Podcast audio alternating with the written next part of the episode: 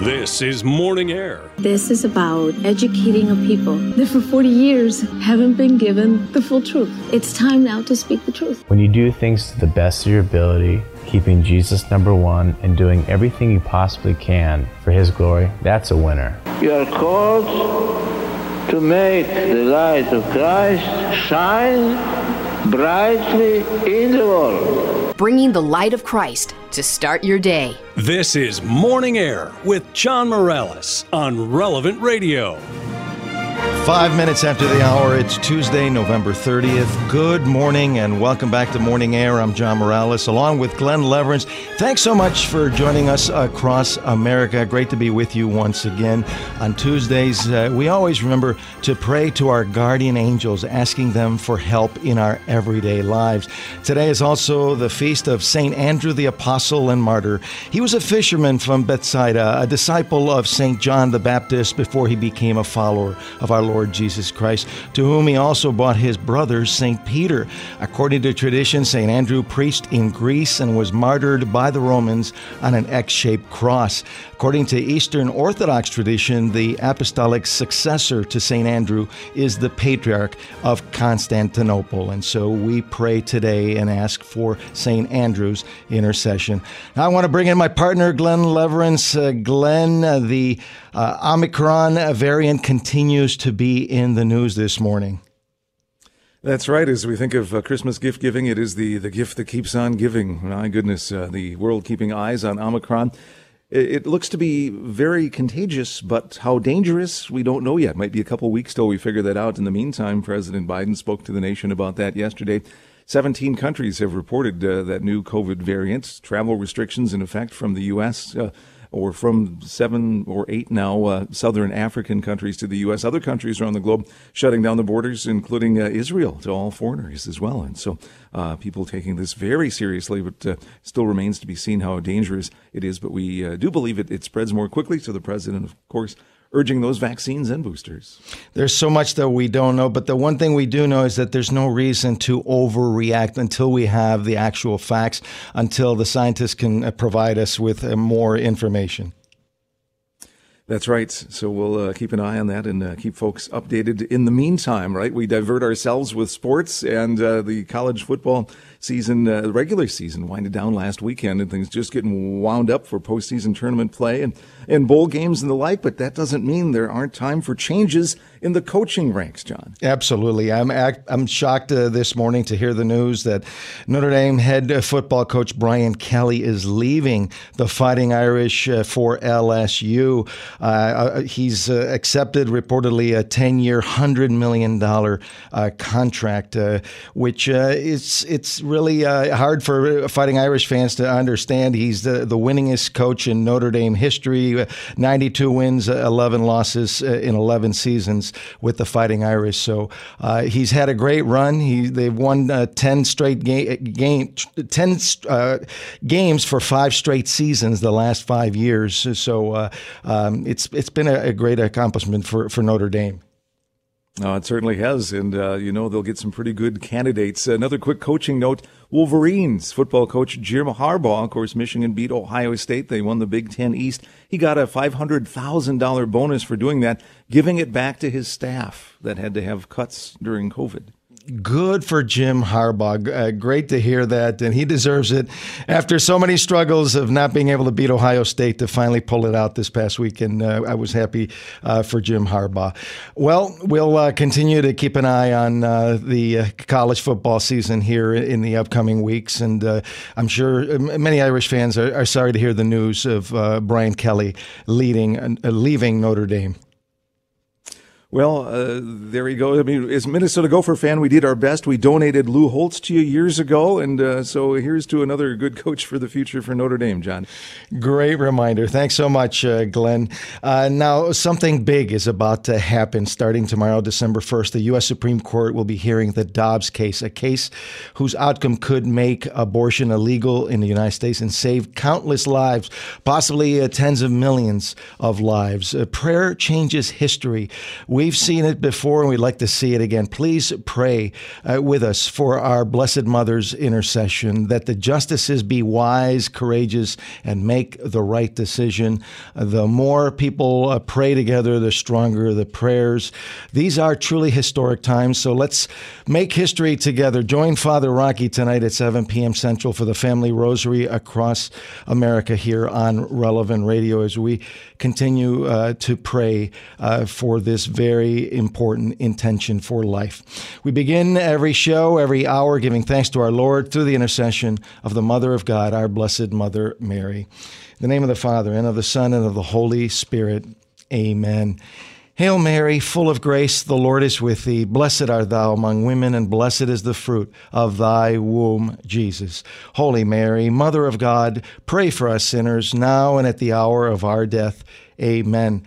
Our Lady of Guadalupe, patroness of the Americas, patroness of life and of relevant radio, pray for us. St. Joseph, in this year of St. Joseph, pray for us. St. John Paul II, co patron of relevant radio, pray for us.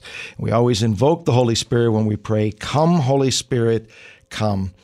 In the name of the Father, and of the Son, and of the Holy Spirit. Amen. Our power scripture, as we do every morning from the playbook of life, is from Isaiah 2 5. Let us walk in the light of the Lord. The Northern Hemisphere, the days are growing ever darker as we approach the shortest and darkest day of the year, the winter solstice on December 21st. From a spiritual perspective, we have the light of the Lord. We prepare uh, during this time of Advent for the coming at Christmas of the Christ child. Jesus is truly the light of the world, and if we believe in Christ, we will not walk in darkness. And we always pray with great confidence Jesus, I trust in you. Our number, if you want to be part of the show, 888 914 9149. That's 888 914 9149. And now let's talk about love. When I say goodbye, it is never for long. Cause I know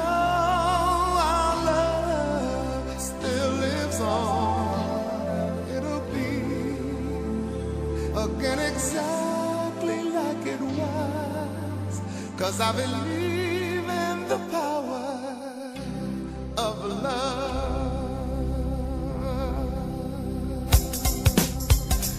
Today, in our weekly Remember You Are Love uh, series, we will discuss love evangelization. Come and see, go and tell. We're now joined by international bilingual evangelist Martha Fernandez Sardina to continue our weekly series, Remember You Are Love.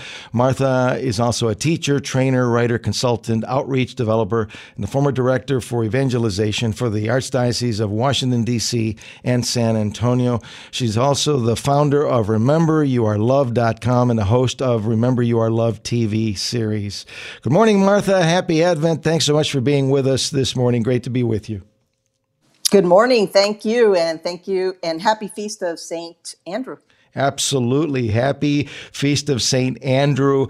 Uh, St. Andrew, very special saint uh, in our Catholic tradition and also in the Orthodox tradition. He's really a, a, quite an ecumenical saint for us uh, to honor today. What does uh, the Feast of St. Andrew the Apostle tell us about love? It tells us a lot about love. It reveals to us, it unveils for us, it discovers and uncovers for us, and it shows us that beautiful call that the Lord has placed on each of us, a call to love, and how we in turn, we who are recipients of love must become love messengers, how we go out to others to bring love. And we see that most beautifully uh, detailed, all these uh, this revelation, this uncovering, this discovering, this uh, uh, being showered in love, and then showering others with love, bringing people through a love that is evangelistic, what I call evangelization, bringing others to Christ. We see that most beautifully expressed in the first chapter of the Gospel of St. John, which actually has three parts to it, if you will, in which we see the call of Andrew, who then in turn runs and calls his brother Peter to the Lord, brings him to the Lord. Absolutely. And uh, if you are excited about something that you want to share, you, you want to share that with your with your loved ones, which is exactly uh, with what Saint Andrew did. He shared it with his, his his brother Peter, who wasn't even known as Peter at that point. He was Simon. That's correct. And, and in that Gospel of John, to contextualize what I was saying about this revelation and this uncovering and discovering and sharing of love, we see in that Gospel of St. John that at the beginning, uh, St. John the Apostle, uh, the beloved disciple, he begins talking about that eternal word, the eternal logos.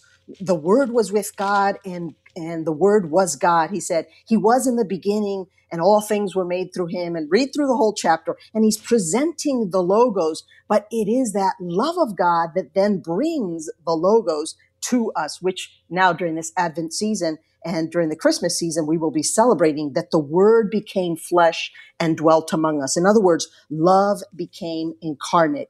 Jesus became one of us, full of grace and truth, he goes on to say, and we beheld his glory, glory as of the only Son from the Father. And so we have received that love. And then St. John the Apostle goes on to Uh, speak about the testimony of John the Baptist, who, having been called to be from his mother's womb, the precursor of the Lord, the herald of good news, the messenger who the voice cries in, in, the, in the wilderness, in the darkness, prepare the way of the Lord, a very important figure during the Advent season as well, makes straight the way of the Lord, quoting Isaiah. He, John, witnesses to Jesus and calls, he points out that he is the Lamb of God, again in John 1, verses 29 and following.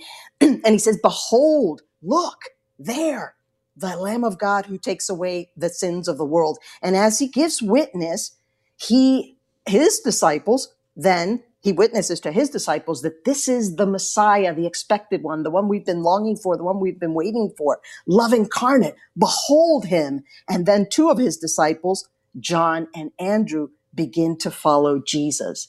And it's very beautiful. And that's a, a, passage that we can each take to heart and take to prayer to see who it is that we're seeking and who it is that we're following. So when they asked him, Rabbi, which means teacher, where are you staying? Jesus said to them, come and see.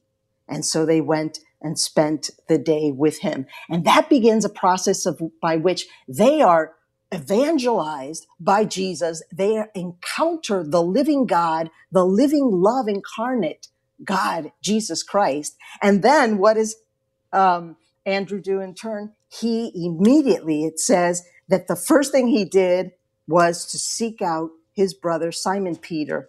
He found his brother Simon, it says in John, and said to him, We have found the Messiah, which means Christ. And he brought him to Jesus who looked at him with love and called him and gave him a new name. He said, You shall be called Kephas, which means Peter, rock. So it's a beautiful passage, John, of how we are called to evangelize, to love others with an evangelization, with, with a gospel presentation, and how we are to called to present the gospel with love, and how we're called to come and see and go and tell. Come and see, go and tell. Come and see, go and tell.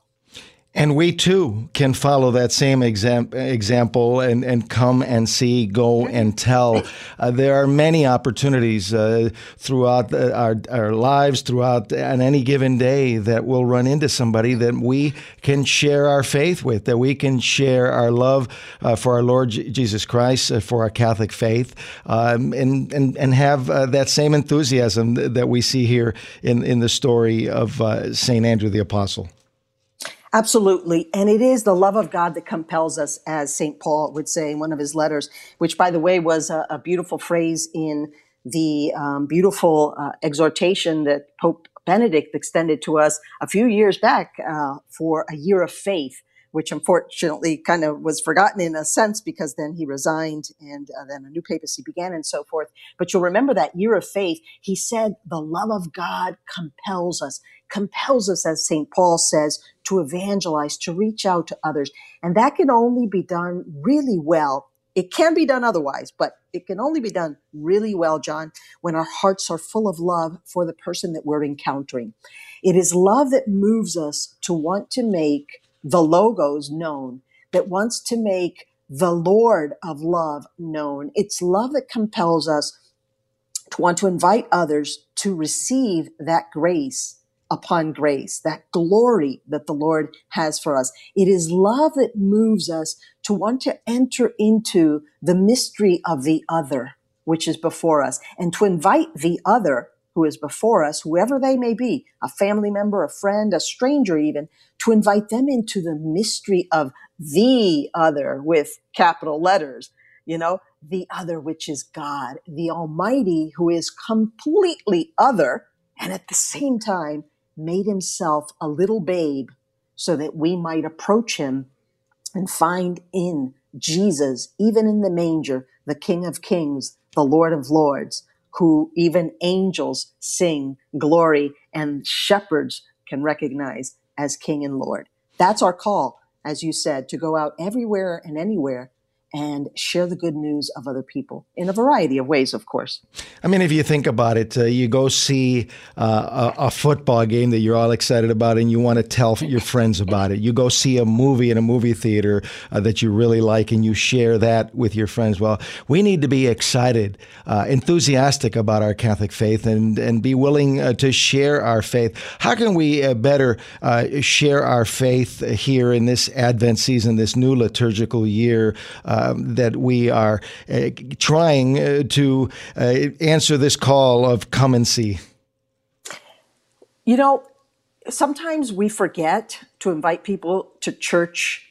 Sometimes we forget to invite people to our services. Sometimes we forget to invite uh, family members, friends, acquaintances, coworkers, um, a number of people that we interact with, even online, you know, friends that we have online, some of which are real life friends, real people that you know, and other people you've, you know, just kind of gotten to know uh, online or just people that you exchange with uh, on any social media platform or through work or whatever it may be. We forget sometimes to extend that invitation to Mass, to the Advent penance uh, service, uh, to a good confession, right?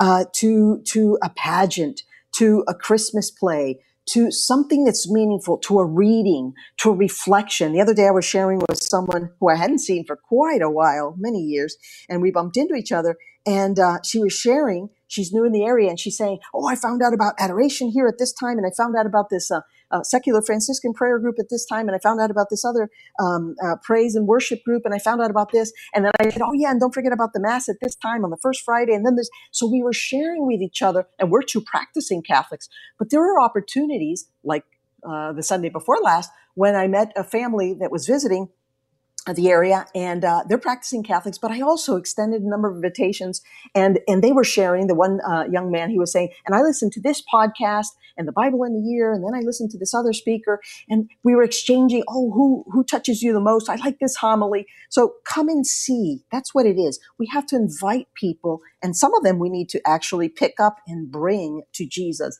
like andrew did with peter. So during this advent season Come and see yourself. Come and deepen your encounter with Jesus. Come to adoration. Come to Mass more frequently. Come to uh, to the to the Lord through the Rosary. Come to the Lord through sacred Scripture, through the Liturgy of the Hours. But also bring. So come and see, and then go and tell, so that you might bring other people to do the same, to encounter the living love of God in Jesus Christ.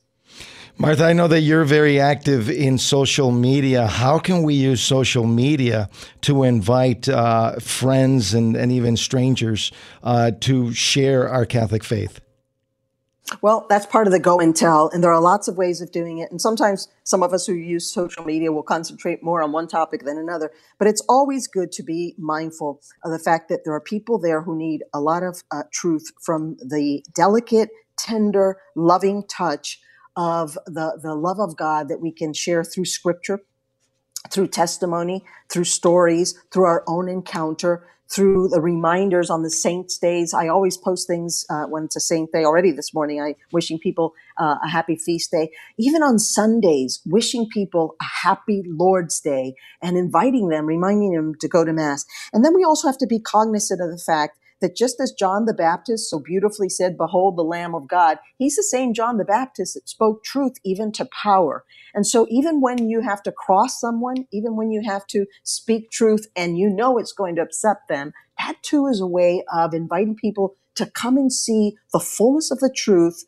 and to go and, and that's part of the going and telling other people that the gospel has demands the gospel truly has legitimate, authentic, genuine mandates that we can and must obey. So that too is part of our evangelization, inviting people to come and see the beautiful, sweet, tender love and mercy of the Lord and also to see the high calling, the demands of the gospel that actually set us free. And that's the beautiful thing, John. The gospel, even with the hard parts, sets us free gives us light, gives us life, gives us the love that our hearts truly long for.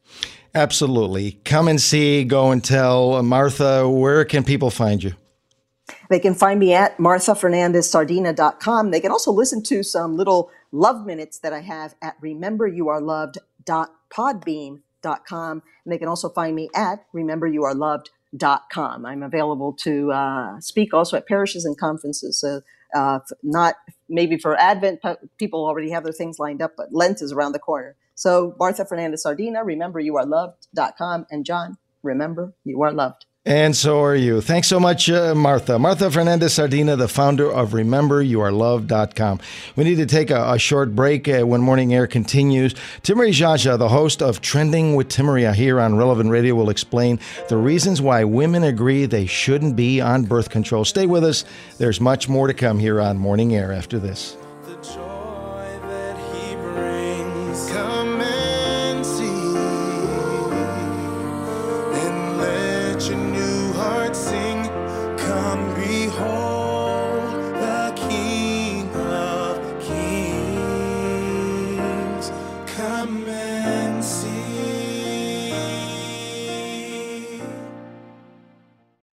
Catholic Order of Foresters is proud to sponsor the Relevant Radio studio line. For information about employment opportunities and flexible premium life insurance plans, visit relevantradio.com slash forester.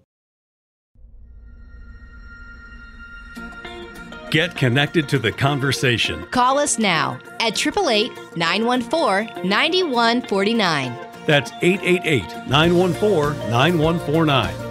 You're listening to Morning Air with John Morales on Relevant Radio and the Relevant Radio app. 32 minutes after the hour. Welcome back to Morning Air. I'm John Morales along with Glen Lewerenz. Thanks so much for joining us this morning. Our number, if you want to be part of the show, 888 914 9149. That's 888 914 9149. Now, in 1968, uh, Pope Paul VI issued his landmark encyclical letter, Humanae Vitae, which reemphasized the Catholic Church's constant teaching that it's always intrinsically wrong to use contraception to prevent new human beings from coming into existence. Earlier this month, we saw a trend on Twitter of people thanking birth control. Thanking them for what is the question? Why was the Thanks Birth Control hashtag trending on Twitter. Joining us now here on Morning Air uh, to talk about it is our very own Timmerie Geagea, uh, who will enlighten us on why women shouldn't be on birth control to begin with. Timmerie is the host of Trending with Timmerie here on Relevant Radio that you hear uh, weekdays at 6 p.m. Central. Timmerie is also a Catholic speaker, educating in areas of theology, and is an expert at responding to current trends of sexuality sexuality, feminism, and gender ideology. Good morning, Timmerie. Thanks so much for joining us. Great to be with you once again. Happy Advent. Good morning, John. Happy Advent. It's great to be here. Well, T- Timmerie, uh, f- first of all, you who are so plugged into the culture and uh, everything that's going on in social media, why was birth control trending recently? Uh, what were people saying on their posts? Well, this particular hashtag, thanks birth control, became a thing back in 2016. And for some, it was marking another year of having access to birth control. But for many, it was marking this transition in an administration going in from President Obama into President Trump.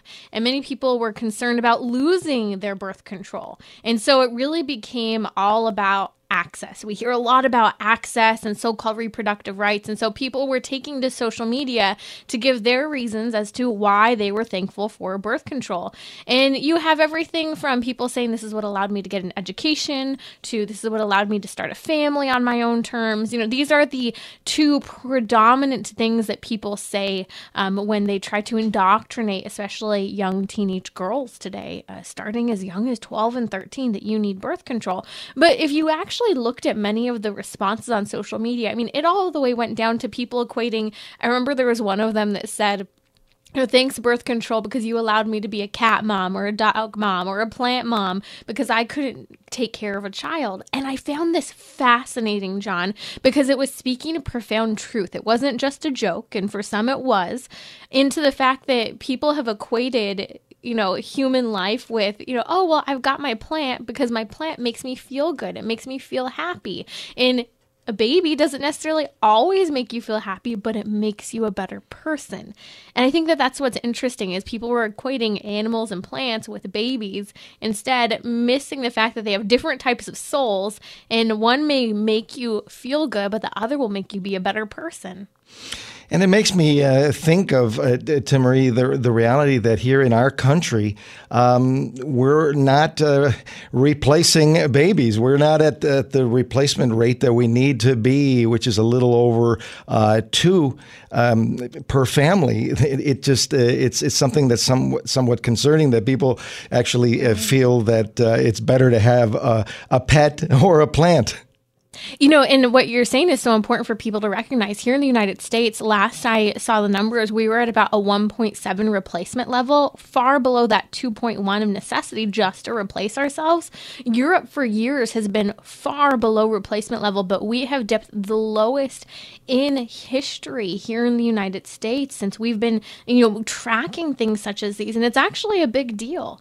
And, you know, I think that it's fascinating as we talk about so much surrounding the birth control movement and the so called reproductive rights that the reality is, at the end of the day, on one side, there's this massive push for birth control, but on the other side, there's also this push where a lot of women recognize I don't feel very good when I'm on birth control, or they're recognizing it's actually causing some problems. Although it's not popular to say, more women actually agree with this and are willing to say right now publicly.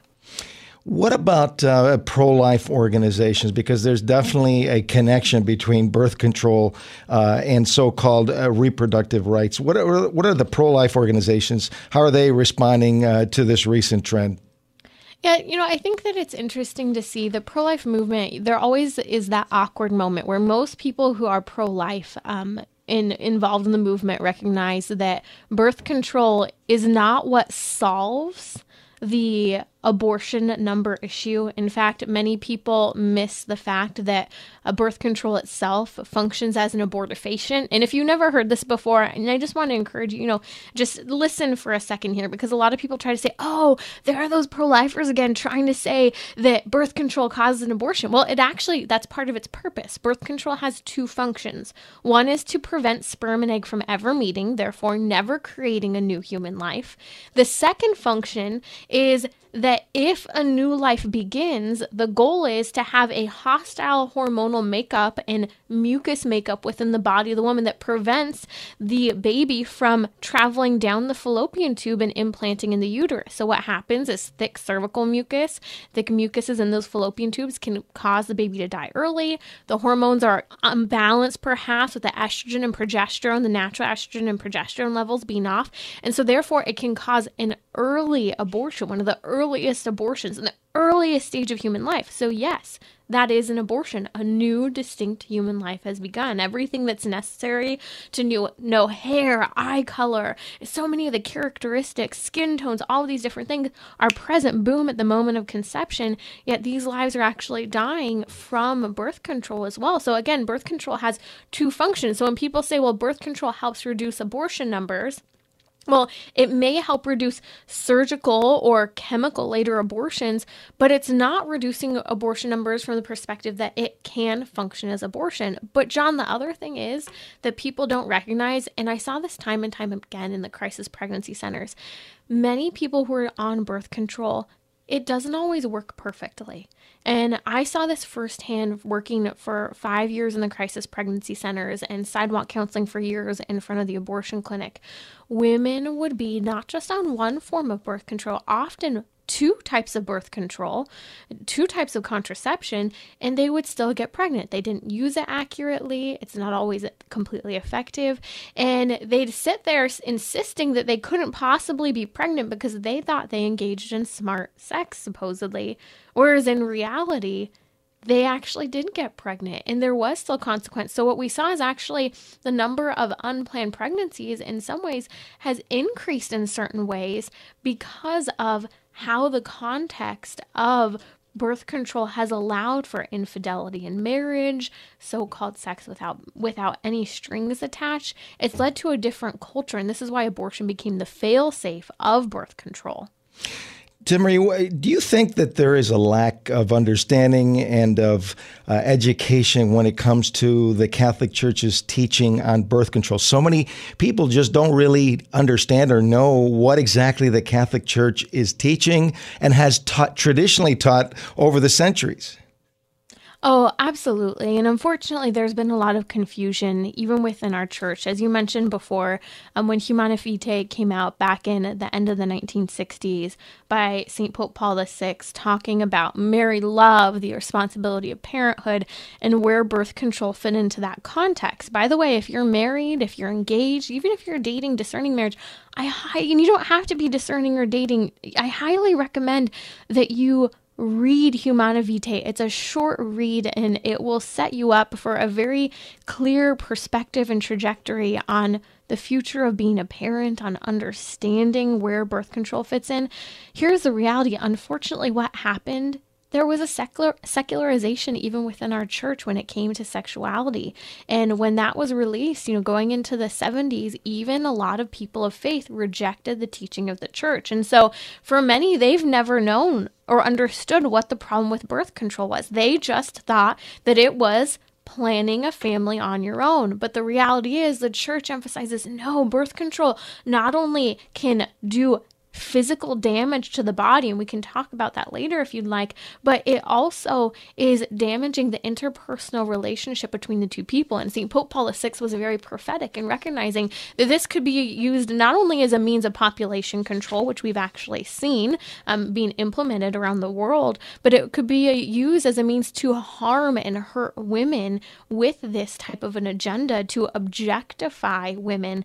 And uh, we're seeing not only women who have been objectified by the birth control movement, John, but we've also seen many women who have long term health consequences, and one of them includes infertility. Women think they can just get off birth control when they want and have children when they want, but that's not how it works.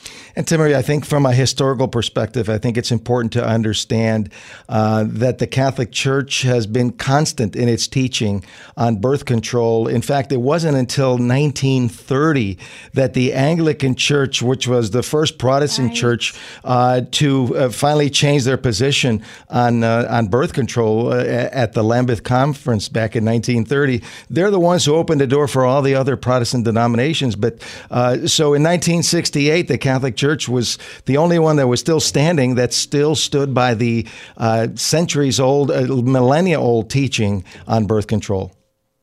And I think that a really neat response to that is when that happened at the Lambeth Conference by the Anglican Church.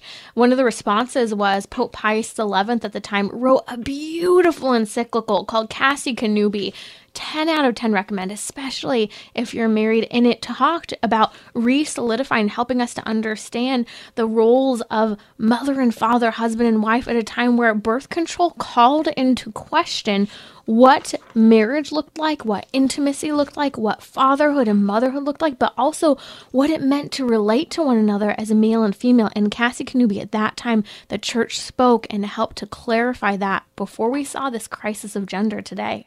Well, Timmerie, I have a lot of questions for you. I'm sure our audience has some questions. I'd like to in, invite our listeners, if you have a, a, question, if you have a comment, personal experience of, of dealing with birth control for uh, uh, give us a call, triple 888-914-9149. That's 888-914-9149. We're going to take a short break as we continue our conversation with Timmerie Geagea, the host of Trending with Timmerie on Relevant Radio. Stay with us. We'll be back with much more after this timeout.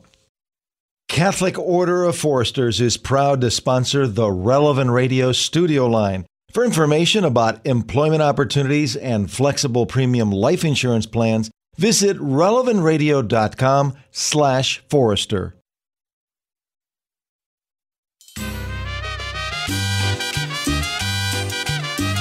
Bringing the light of Christ to start your day with the issues that matter most. This is Morning Air with John Morales on Relevant Radio and the Relevant Radio app. 46 minutes after the hour. Welcome back to Morning Air. I'm John Morales. Thanks for being with us this morning as we continue our conversation with Timmerie Geagea, the host of Trending with Timmerie. And we're talking about some of the reasons why women agree they shouldn't be on birth control. Uh, Timmerie, welcome back great to be here. Uh, Timmerie, let's talk about some of these uh, reasons uh, why uh, many women are agreeing that they should not be on birth control. And again, I want to remind our listeners if you want to chime in, be part of the conversation, 888 914 9149. Well, the number one thing that across the board women are seeing is that they are having physical health consequences as a result of being on birth control. Um, you know, one I think that I always laugh about because women and their husbands or boyfriends across the board agree that birth control makes you moody. And part of the reason why is already as women, we're a different hormonal makeup every single day of the month. And birth control treats your body as if it's in a state of pseudo pregnancy. It causes the body to be in that state. And so it leads to hormonal imbalances that aren't meant to be occurring at that time. And it can cause moodiness, is one of them on like a simple level, but we ignore how significant that moodiness can impact an interpersonal dimension. I think about this, you know, some of my friends in college were on birth control for so called health reasons. And I worked with them to try and find other solutions, such as NAPRO technology that gets to the underlying health problem rather than just turning to the band aid of birth control. And what they saw is their moods changed. They were actually treating things that were going on rather than putting their body in a state of pseudo fake pregnancy. Um, another big thing is a lot of women, when they realize this, they're shocked. And more people know this than they'd like to admit the cancer risk of birth control. And I'm not just talking about breast cancer. Um, synthetic estrogen and progesterone have been recognized in numerous medical journals, even by the United Nations itself, as a group 1 carcinogen. And so what's happening is even if you don't have a predisposition toward cancer in your family, it's leading to a huge increase in breast cancer and other forms of cancer. If you do have a predisposition, that's almost as if you're assigning yourself, you're signing up for cancer. And these women have no idea. They're not reading the consequences of birth control, they're not reading the side effects. I, I've told the story many times, I may have shared it with you. I was uh, getting my teeth cleaned. I was at the dentist uh, some years ago, and our dental hygienist always loves to talk and is trying to ask me questions while I've got sharp instruments in my mouth. And she's asking, "Well, what do you do? What do you do?" And I was working in the crisis pregnancy centers at the time, and I'm, you know, trying to explain to her and and all of a sudden, the conversation turns to birth control. And she said, Yeah, you know, the 20 year old receptionist we had here, you remember? I said, Yes. She said, Well, she's not here anymore. She ended up getting breast cancer. And they said it's completely ruined and destroyed her life. And she said, You know what? She told us the doctor told her. He looked at her medical history and said, I see you've been on birth control for seven years now, since you were 13. A lot of people don't like to explain this or share this, but cancer has been seen over and over again to be a result of birth control use because they're group 1 carcinogens. A lot of women do actually know this, and a lot of women choose to shut it out and not listen this is basic science. And so I think the bottom line is that many women are seeing from blood clotting, and um, some of the implants that go into the arm and other places. Women are having arm pains. We had a girl in the crisis pregnancy center. I'll never forget. She kept complaining about her arm. She was sitting there and I was doing paperwork and I was listening to the conversation with a counselor. And in the conversation, she all of a sudden mentions, Oh, I um I have this this birth control implant inserted into my arm. And all of a sudden, ding, ding, ding, I turn around. I said, When did your arm pain start? It started the day after the implant went in. Women are suffering physically, emotionally, interpersonally from birth control, and they know it. And this is why I think across board women don't actually want birth control. That is uh, amazing, uh, and it's so important uh, for women to know this information. That's why we're talking about it uh, here on uh, Morning Air uh, w- with Timmerie Geagea, the host of Trending with Timmerie. Mary is joining us from Houston, Texas. Mary, welcome to Morning Air. You're on with Timmerie. Good morning. Good morning to both of you. Excuse my voice. I've had a cold, but um, Timmerie, isn't it God's law? I mean, and our Catholic faith tells us that if we uh, do contraceptives, that we're going against God's will for for us. Oh, absolutely, Mary. You're correct. I mean, contraception it, it it damages the married love of a husband and a wife. I mean, if we were to talk about the abortion side, it can kill a human life. But one of the things that the church has taught, and it's so beautifully laid out, and you don't have to be Catholic to share this.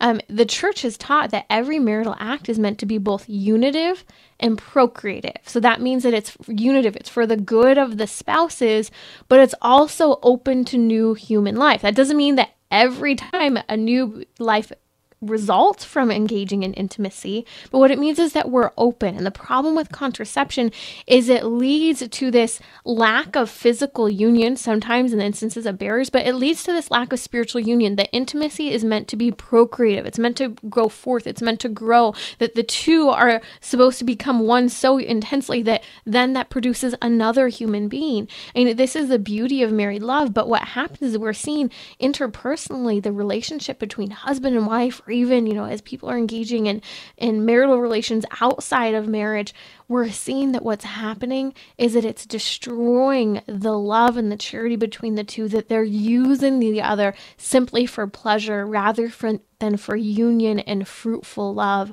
of opening that love up to a new life. And this is part of the reason why the church says no. It, it goes against the biochemical reality of the body, it goes against the law of God. And I think that unitive and procreative dimension is so important for people to understand that it damages what marriage is meant to be. Thanks so much, uh, Mary. Uh, appreciate uh, the call, and um, I think that this also is something that we need to consider from a, a natural law perspective. Like you said, Timmerie, you don't need to be Catholic to to understand uh, the reality of birth control. Absolutely. And I remember I've actually explained time and time again this unitive and procreative dimension to people who were not of any faith tradition. And at the end of it, once they're agreeing, yeah, unitive and procreative, every sexual act is meant to be unitive and procreative. That should be kind of our parameter and guideline. Well, then at the end, I put that little punch in. By the way, that's what the church teaches. I've not mentioned religion up until now. I made no theological argument. And I think that's significant for people to understand the church understands human nature, human, I mean, the law, the blueprint for the body, it gets it. And this is the path to true happiness when we follow and understand and live out what the church has taught all along. We have time for another call. Isaac uh, is chiming in from Los Angeles, California. Good morning, Isaac. So I wanted to add uh, my perspective because not only, as you were saying, Timmerie, does it affect um, women's bodies, but it also affects me as a man, um, especially when um, I find out the information comes to me that there are people, women that I know personally, um, that are using contraceptives because that insinuates the fact that they are using these contraceptives in order to commit these sinful uh, deeds, these uh, vices. Um, and it just pains me when I find out uh, every time. It's just it's terrible, but uh, that's mm-hmm. how it affects mm-hmm. me. And yeah. I just have to, I, I don't know, figure out a way to love this person despite this. Um, but it's a form of suffering for me as well. You know, Isaac, you bring up a really important point. I'm sorry because it can be heartbreaking. You know, the people I know who you find out you use they use birth control, and it's a lifestyle. It's a lifestyle that's being promoted. It means you know sex with all the benefits without the child inside or outside of marriage. And in one respect you know what they're missing but in the other respect you know that they're actually harming themselves. And when you add the dimension of abortion abortifacients that a lot of women who are on birth control have no idea about it's so sorrowful. And I think of you know, our Lord in the Beatitudes, you know, blessed are those who mourn. And I think that this is one of those moments where we're living out the Beatitude of blessed are those who mourn, for we're mourning this separation from God that we are causing with the certain types of lifestyles that we, we are engaging in. And I think that, you know, if the opportunity ever arises to help people with understanding the physical impact of birth control, it opens the door for being able to talk about then the interpersonal and spiritual impact birth control has. Thanks so much, Isaac, uh, for the call. Uh, Marie, we have less than a minute. Uh, a final thought for uh, uh, someone who might be listening here this morning. I think my big thing is if perhaps you've been on birth control and you're learning for the first time it's an abortifacient, you're realizing the full impact praise the Lord, we have the church who is here. Um, anything that has occurred in our lives, confession is always available. It's a time, it's a season of preparation and penance to greet our Lord. Go to confession. But two, if you have an underlying health issue, you've taken birth control for health reasons, or maybe because you are, there's a legitimate reason that you need to space out a child, check out NAPRO technology. Fertility care practitioners are amazing, helping to look at what's happening with our health, help to treat underlying issues, and help us, if necessary, to treat the family. So I post a link on my social media for that as well if you'd like to find a solution there. Timmerie, thanks so much uh, for being with us to talk about this so important uh, topic. Uh, so much appreciated. Thanks for having me, John. Timmerie Geagea, host of Trending with Timmerie on Relevant Radio that you can hear weekdays at 6 p.m. Central. Now it's time for another episode of Glen Story Corner.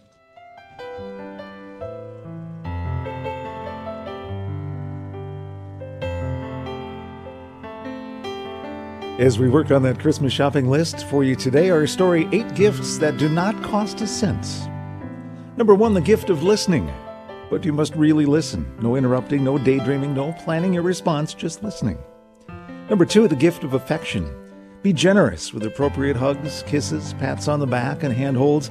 Let these small actions demonstrate the love you have for family and friends. Number three, the gift of laughter. Clip cartoons, share articles and funny stories. Your gift will say, I love to laugh with you. Number four, the gift of a written note. A brief, handwritten note may be remembered for a lifetime and may even change a life. Number five on the list of eight gifts that do not cost a cent, the gift of a compliment. A simple and sincere, you look great in red, you did a super job, or that was a wonderful meal can make someone's day. Number six, the gift of a favor. Every day, go out of your way to do something kind. Number seven, the gift of solitude. There are times when we want nothing better than to be left alone. Be sensitive to those times and give the gift of solitude to others. Number eight, the gift of a cheerful disposition. The easiest way to feel good is to extend a kind word to someone. It's not that hard to say hello or thank you. From Galatians 5 22 and 23, but the fruit of the Spirit is love, joy, peace, patience, kindness, goodness faithfulness, gentleness, and self control. Against such things there is no law. Thanks so much, uh, Glen. I want to remind you many prayers are needed. We need to pray for this Dobbs case before the Supreme Court. Uh, oral arguments begin tomorrow. Join Father Rocky for the Family Rosary across America with all your prayers and petitions, 7 p.m. Central tonight and every night of the week. That'll do it for this edition of Morning Air. For Glen Lewerenz, producers Gabby Burke, Mariano Gomez, and Sarah Tafoya, and our entire Morning Air team, I'm John Morales. Thanks for joining us. Let your light shine before all. God love you. We'll see you tomorrow. The Patrick Madrid Show is next.